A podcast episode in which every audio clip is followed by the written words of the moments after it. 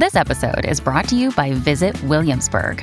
In Williamsburg, Virginia, there's never too much of a good thing. Whether you're a foodie, a golfer, a history buff, a shopaholic, an outdoor enthusiast, or a thrill seeker, you'll find what you came for here and more.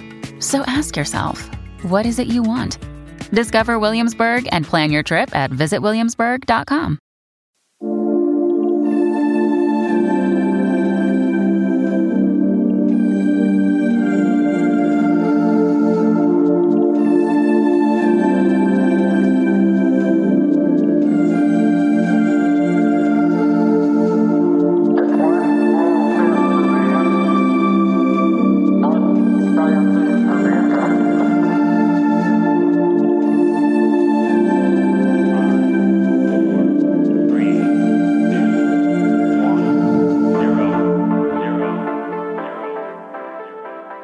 Hello, listeners, and welcome to Ohio Mysteries.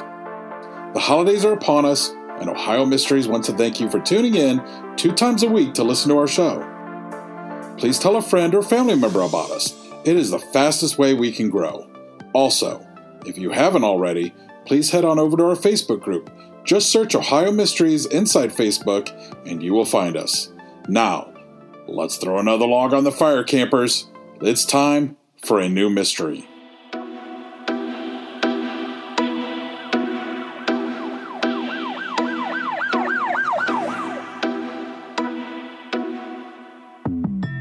I'm your co host, Steve Yoder. With us, as always, is our storyteller and journalist who spent 30 plus years telling these kinds of stories with the Akron Beacon Journal, Paula Schleis. Hi, everybody. If somebody told you they had five husbands die, four of them shot to death, would you think she must be the most unlucky wife to have ever lived? If she added that she also had a son killed by a bullet, would you see a woman surrounded by pain and tragedy?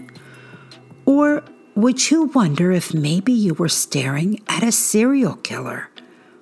Don't be too quick to judge. There are many shades of gray here. But either way, you can see why folks started using the term Black Widow when discussing Betty Johnson. If Betty was responsible for any or all of the violent death around her, she took her secrets to the grave.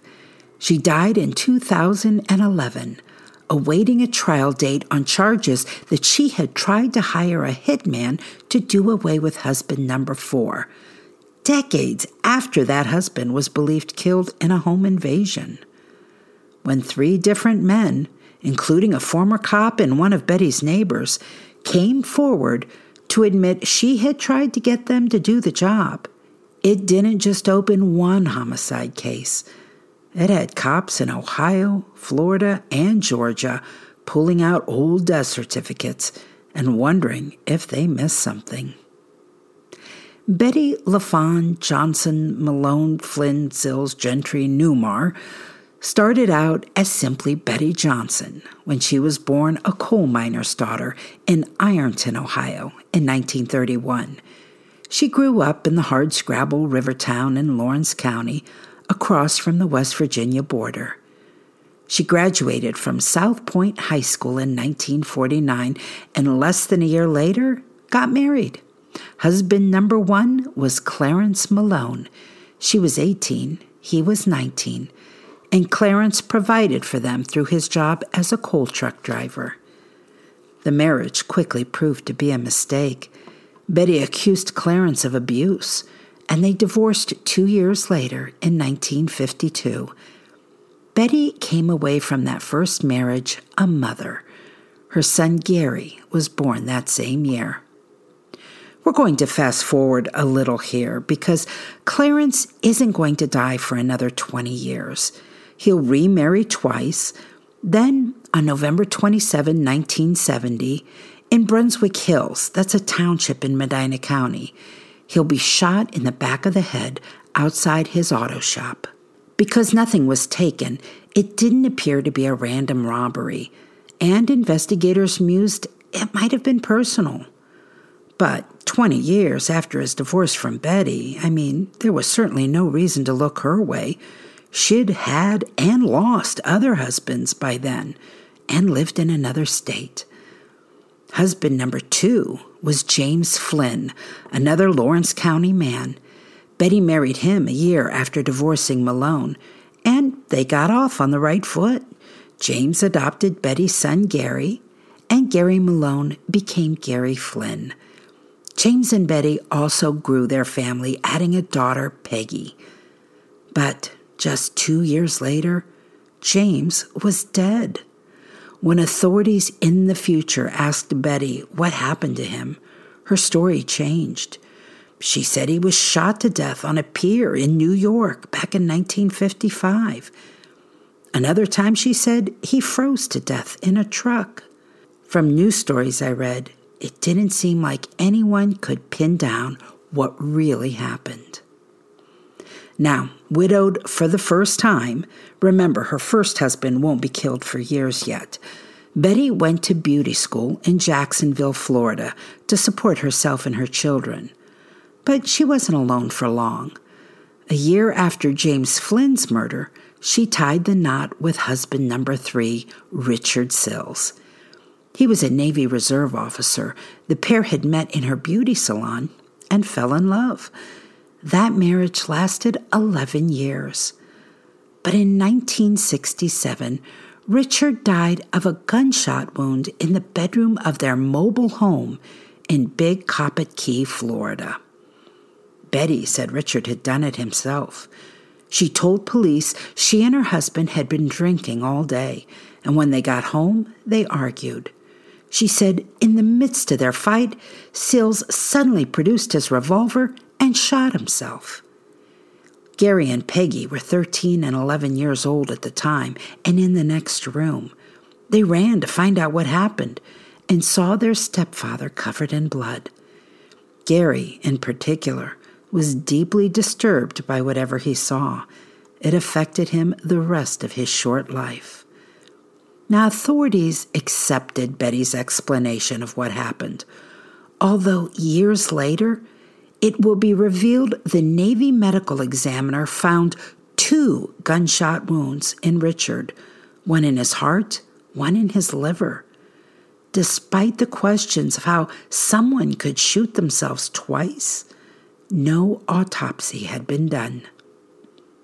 One year later, Betty had a new ring on her finger, this time from Thomas Harold Gentry. Betty had a beauty salon in Key West, Florida, and Harold was there, stationed in the military. This proved to be her longest marriage. It would last 21 years and produce another child, Kelly. Being a career military man, the family moved quite a bit, but Betty's children later told a reporter they had a good childhood. Gentry retired from service in 1976 moved his family to his North Carolina hometown of Norwood, and built a new home. But tragedy was never far from Betty.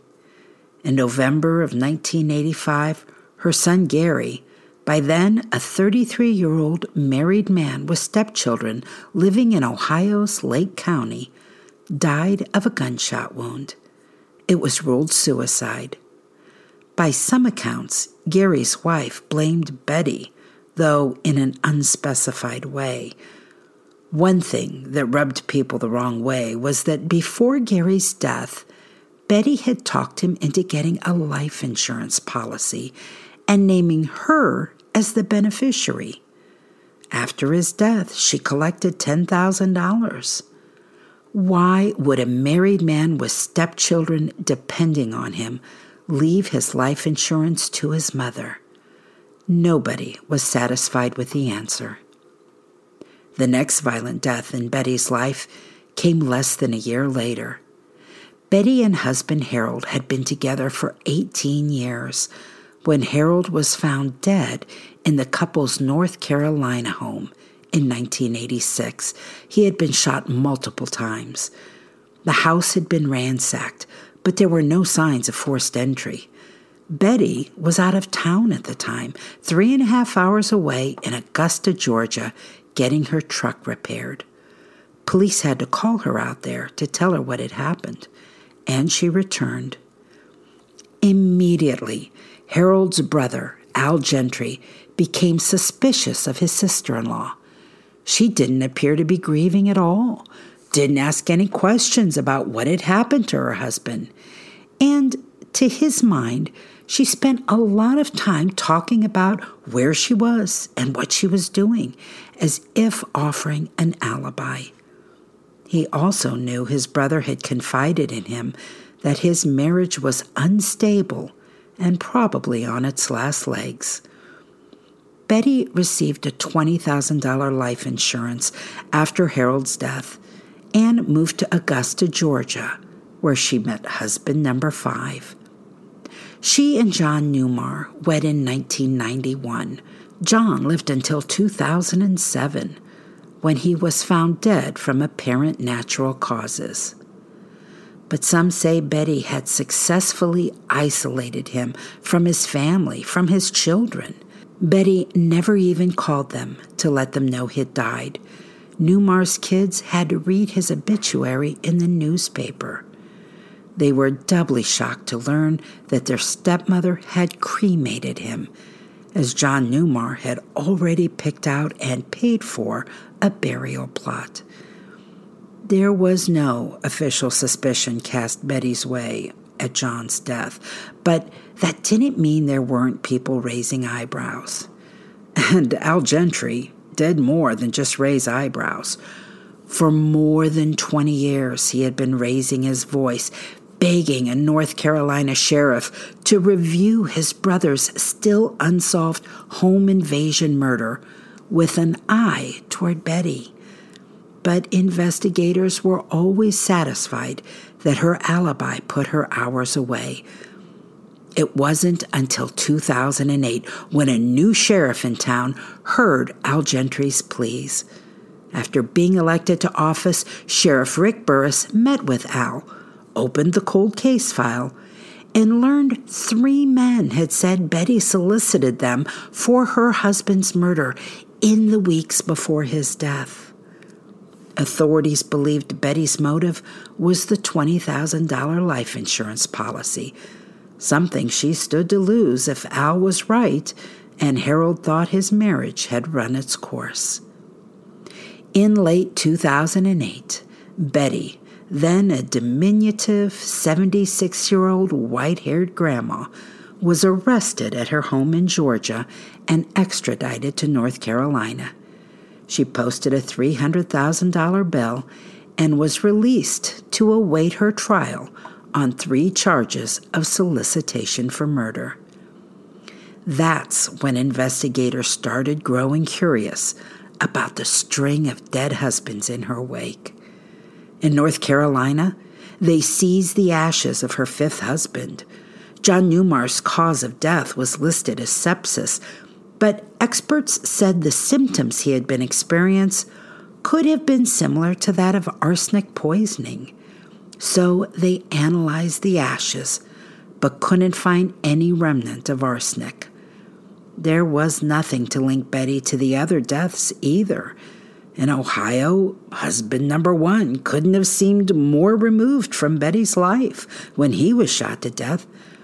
Husband number two was in another state when he was shot, as far as they could tell. And detectives were satisfied that husband number three and Betty's adult son Gary had both killed themselves. Harold Gentry's death was the only one Betty was being charged with. But Betty was sick. Her trial date was moved repeatedly, and on June 13, 2011, she died in a Louisiana hospital.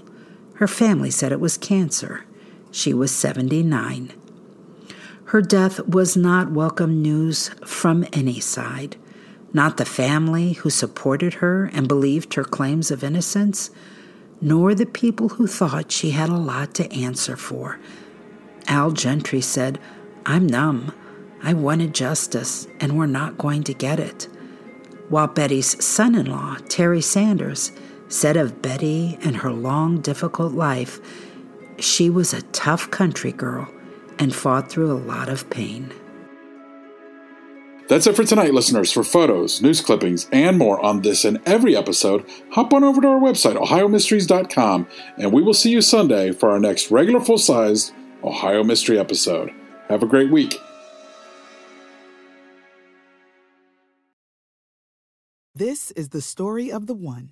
As head of maintenance at a concert hall, he knows the show must always go on. That's why he works behind the scenes, ensuring every light is working, the HVAC is humming, and his facility shines. With Grainger's supplies and solutions for every challenge he faces, plus 24 7 customer support, his venue never misses a beat. Call quickgranger.com or just stop by. Grainger, for the ones who get it done.